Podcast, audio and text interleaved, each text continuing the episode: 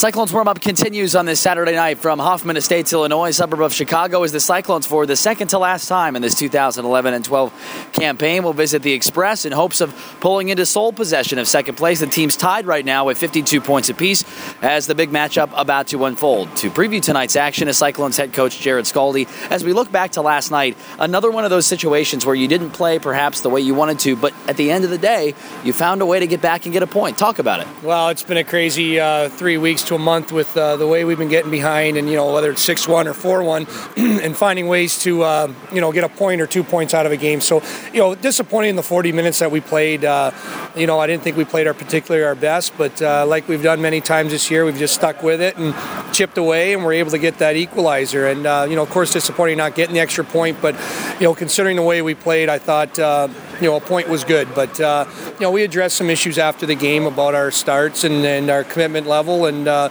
and our leadership. That uh, you know, with Matthew Aben out, we need people to step up. And I thought the one guy last night that you know I can't say enough about how he got things started for us was uh, Mike Pellick and you know, he had a big hit in the defensive zone, then he blocked a shot, and that sort of brought so much life to our uh, our bench. And then, you know, for him to come out and score a goal and end up with a goal and three assists, and really really led the way for us. But we need more of that from everybody. He's not the only roster absence for tonight's game, as you lose Justin Vaive to the American Hockey League and a slew of others. Tell us what has come and gone in the last 24 hours. Yeah, I mean, it started yesterday with Robert Slaney getting traded to the Montreal Canadiens, and you know, uh, he was available to us last night, uh, just from a timing wise, and uh, um, so you know, he uh, Montreal Canadiens allowed him to play for us last night, and um, he left today for Hamilton.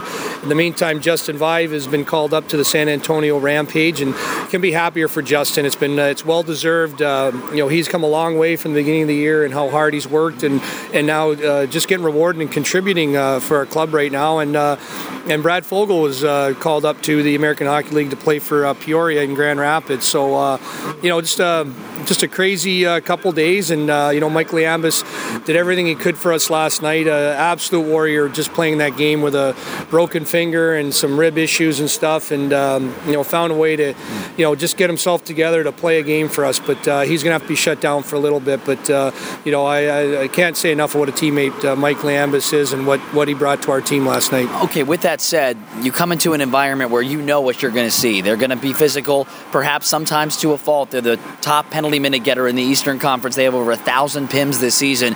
With Liambas out of the lineup, do you expect that some of their quote unquote heavyweights are going to maybe take some exceptions early in the game? Well, I think the, the biggest thing is that you know we want to come out and play hockey. We want to we want to skate. We want to get in the forecheck. And I think the best thing we can do with this club is frustrate them. Uh, you know, it takes two to tangle, and uh, you know, not saying that we back down from any any kind of stuff, but you know, our game plan is to bring speed. You know, finish their defensemen, get pucks to the net, play solid defensively, and, and, and track as hard as we can on their forward. So, you know, if that that's their game plan, that's fine. We're here to win two, uh, win a hockey game, get two points, and uh, bring our speed, bring our work ethic, bring our commitment to playing defense. Perhaps the biggest piece of your comeback last night to pick up a point was the power play. Three of four, one of your best performances of the season. Give us your assessment of last night and how it's progressed in the last two weeks.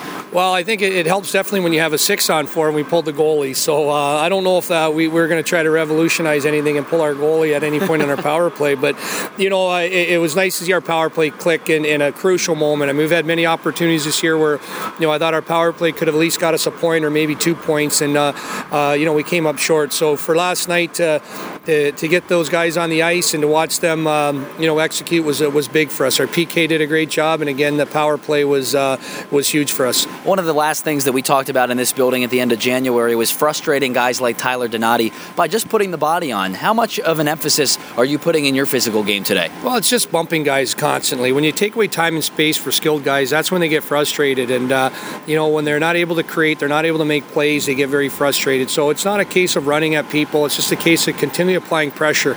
And um, you know I think when we do that to teams like Chicago, it plays in our favor. They get frustrated in the sense that maybe they will take penalties, or maybe their their, their skill guys decide that uh, you know it's going to be a long night and a tough night, and their commitment uh, uh, definitely drops. So um, you know applying pressure on their guys, applying pressure on their D, and putting duress on their their goaltending is uh, key to tonight. As you continue this four game and five day stretch to wrap it up before starting a five and seven on Monday, you're going to go back to Brian Foster, who's been pretty much what we expect. Solid. Yeah, I mean Brian Foster, uh, you know, he, he does a great job for us. He gives us such an opportunity to win every night, no matter what what's in front of him. And you know, I thought Chet played well last night. I thought he, uh, you know, a little uncomfortable early, but as the game went along, I thought Chet uh, did a great job. He made some big saves in the third period to keep it the score where it was, and um, you know, I thought uh, you know he did a great job. And uh, Brian's going to get the get the net tonight. Best of luck tonight. Thanks. Thanks, Nick. That's Cyclones head coach Jarrod Skalde. We'll come back and check scores of other games on this Saturday night as the Cyclones battle the Express on the Cyclones Radio Network.